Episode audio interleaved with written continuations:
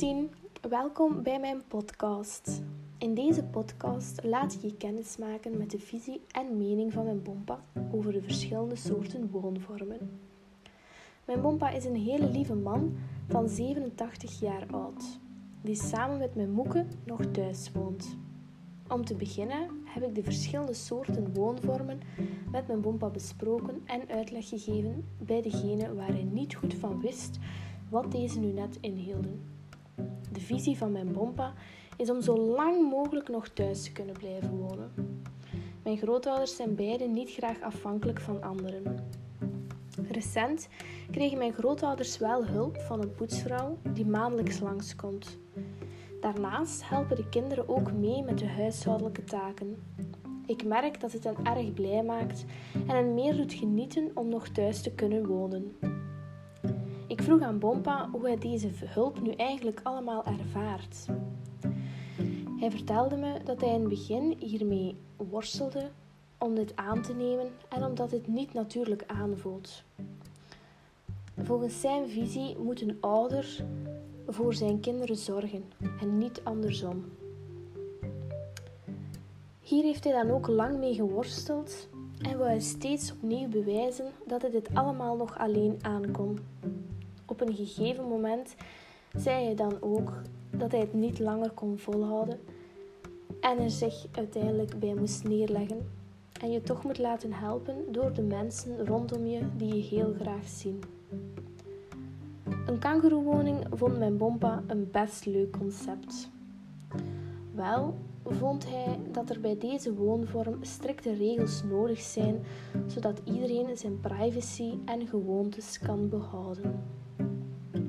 Ook zou hij dit niet met iedereen willen doen. Hij zou het belangrijk vinden om dit te doen met een van zijn kinderen waar hij een zeer sterke klik mee heeft. Op een gegeven moment begon hij er eigenlijk zelf een beetje over te dromen. Hij zei: Oh Lieselot, kunnen we elke avond samen tv kijken? Of samen gezellig morgens ontbijten? Een negatief puntje die hij aanhaalde was dat dit een dure woonvorm is en niet iedereen kan zoiets veroorloven. De volgende woonvorm die we even onder de loep namen waren de assistentiewoningen. Hier gaf hij meteen aan dat het niets voor hem is en ook niet voor Moeke. Je krijgt hier natuurlijk veel hulp als het niet. Je krijgt hier natuurlijk heel veel hulp, maar je leeft hier iets krapper.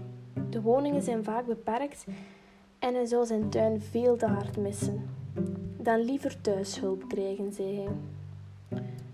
Het wonen in een assistentiewoning zou voor hem ook aanvoelen als een volgende stap naar een woonzorgcentrum. En dit zou hem diep van binnen erg ongelukkig maken. Dit brengt me dan ook meteen naar de volgende woonvoorziening, namelijk een woonzorgcentrum. Dit zou mijn bompa dus volledig niet prettig vinden om hier te vertoeven op zijn oude dag. Het voelt voor hem aan alsof je hier zit te wachten om te sterven en hij zou hier zich niet gelukkig voelen. Ook gaf hij aan dat je vaak bepaalde regels moet volgen. Er is een vast uur om te eten, voor op te staan. Je kan niet zelf je maaltijd maken of niet kiezen wat je wil eten. Wanneer ik hem vertelde over woongroepen voor ouderen, waarbij ouderen samen kunnen wonen en zelf bepalen wanneer ze eten of welke activiteit ze voorzien, was hij eigenlijk heel aangenaam verrast. Hij wist niet dat zoiets bestond. Deze soort woonvorm zou hij wel nog zien zitten samen met mijn moeke. Maar dit zou hij eigenlijk enkel willen doen met mensen die hij goed kent. Het ideaalbeeld voor hem zou zijn om dit samen met zijn vrienden te doen. Ten slotte haalde hij, haalde hij ook aan dat hij het eigenlijk een zeer goed initiatief zou vinden voor mensen die bijvoorbeeld hun partner zijn verloren en alleen wonen en zich vervolgens eenzaam voelen.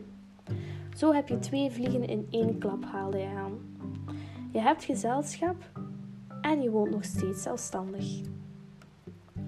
Uit dit gesprek concludeer ik dat mijn bompa erg gesteld is op zijn vrijheid en dat we beiden weer wat meer hebben bijgeleerd van elkaar.